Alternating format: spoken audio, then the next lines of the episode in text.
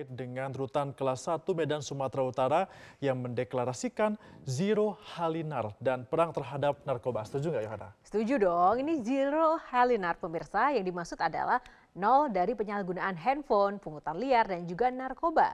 Deklarasi ini dibuka dengan apel pagi komitmen bersama yang juga melibatkan seluruh pegawai dan juga warga binaan. Nah ini awal yang bagus ya, awal yang, yang bagus. Foto dicontoh.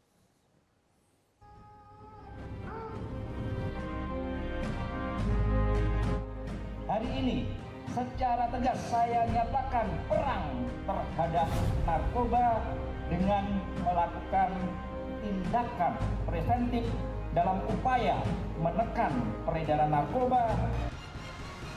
Perang terhadap narkoba dalam lapas atau rutan semakin gencar dilakukan, seperti di rutan kelas 1 Medan, Sumatera Utara yang mendeklarasikan Zero Halinar. Kegiatan deklarasi Zero Halinar ditandai dengan pemusnahan barang bukti berupa razia di 39 UPT Rutan dan Lapas yang ada di Sumatera Utara. Kepala Kantor Wilayah Kemenkumham Sumut, Imam Ciudi mengatakan, perang terhadap narkoba di lingkungan lapas dan rutan akan semakin gencar dilakukan. Selain itu, pihaknya juga akan mengadakan berbagai kegiatan pelatihan berwirausaha. Dari hasil penggeledahan yang dilakukan oleh kantor wilayah, kami melaksanakan pemusnahan handphone sama dengan BNN uh, eh, provinsi. Sementara itu, Kepala Rumah Tahanan Kelas 1 Medan, Nimrod Sihotang, mengatakan barang bukti yang dimusnahkan merupakan hasil razia warga binaan di seluruh PT Lapas dan Rutan di Sumut mendukung Jiro Halinar di rutan kelas 1 Medan dan kami Kumam Sumatera. Seupaya mungkin kita berkomitmen melakukan penertiban. Siap.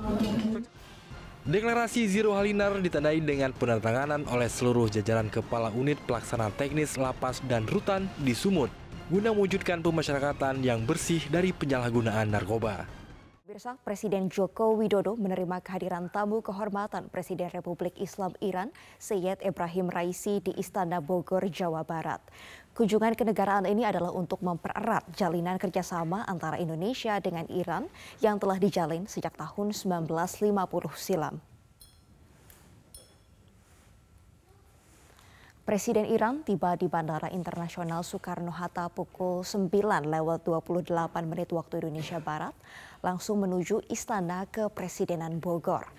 Kunjungan ini merupakan kunjungan perdana Presiden Syed Ibrahim Raisi ke Indonesia sejak dilantik pada tahun 2021 lalu.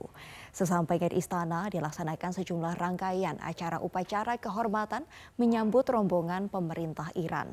Kemudian menuju ke veranda untuk bertatap muka serta membicarakan berbagai kesepakatan melalui penandatanganan MOU yang dijalin oleh kedua negara akan ada 10 kerjasama.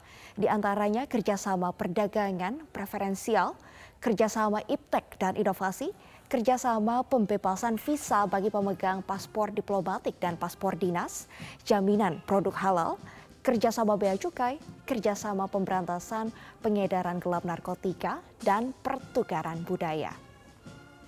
Presiden Syed Ibrahim Raisi bersama rombongan direncanakan berada di Indonesia hingga Rabu 24 Mei 2023.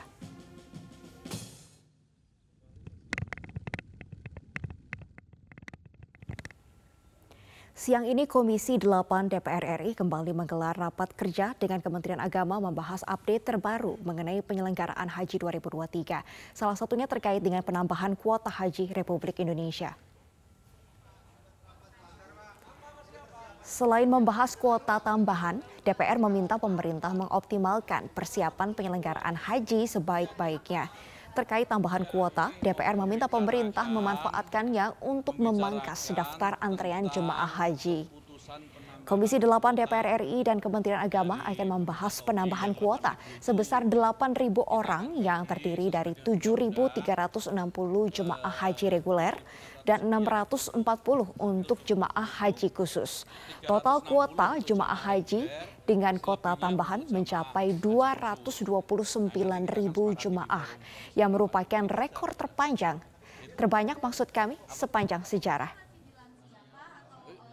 Oh kalau ini kalau yang tambahan dari 8.000 kota tambahan ini kita alokasikan 7.360 sekian itu untuk haji reguler, sisanya 620 itu kita alokasikan untuk haji khusus. Gitu. Nah. Baik, kemudian nanti agenda tambahan lainnya seperti apa Pak? Apa keputusan yang akan ditetapkan lainnya? Nah, eh, keputusannya tadi itu, jadi eh, kita akan memberikan persetujuan, insya Allah terkait dengan eh, tambahan kuota 8.000 itu. Setelah tentu meminta pertimbangan dari BPKH. Kenapa kita minta pertimbangan BPKH? Karena jemaah yang 8.000 ini 7.300 sekian itu kan juga membutuhkan uh, nilai manfaat ya, ya. Di pemerintah Saudi yang 8.000 itu kita akan bagi sesuai dengan undang-undang eh, 7.600 sekian itu untuk 7.360 untuk jamaah reguler selebihnya untuk jamaah haji khusus. Nah nanti kita akan sepakati di forum Komisi 8 ini. Itu aja. Realisasi anggaran pendapatan dan belanja negara kembali mencatatkan surplus sebesar 234,7 triliun rupiah atau 1,12 persen terhadap PDB di bulan April 2023. Dalam konferensi pers yang berlangsung Senin 22 Mei 2023 dikatakan surplus terjadi pada keseimbangan primer sebesar 374,3 triliun rupiah. Surplus ditopang penerimaan negara yang mencapai 1.000,5 triliun dan tumbuh 17,3 persen dibandingkan periode yang sama di tahun sebelumnya. Sementara belanja negara juga tetap tumbuh 2 persen menjadi 765,8 triliun rupiah atau sebesar 25 persen dari APBN.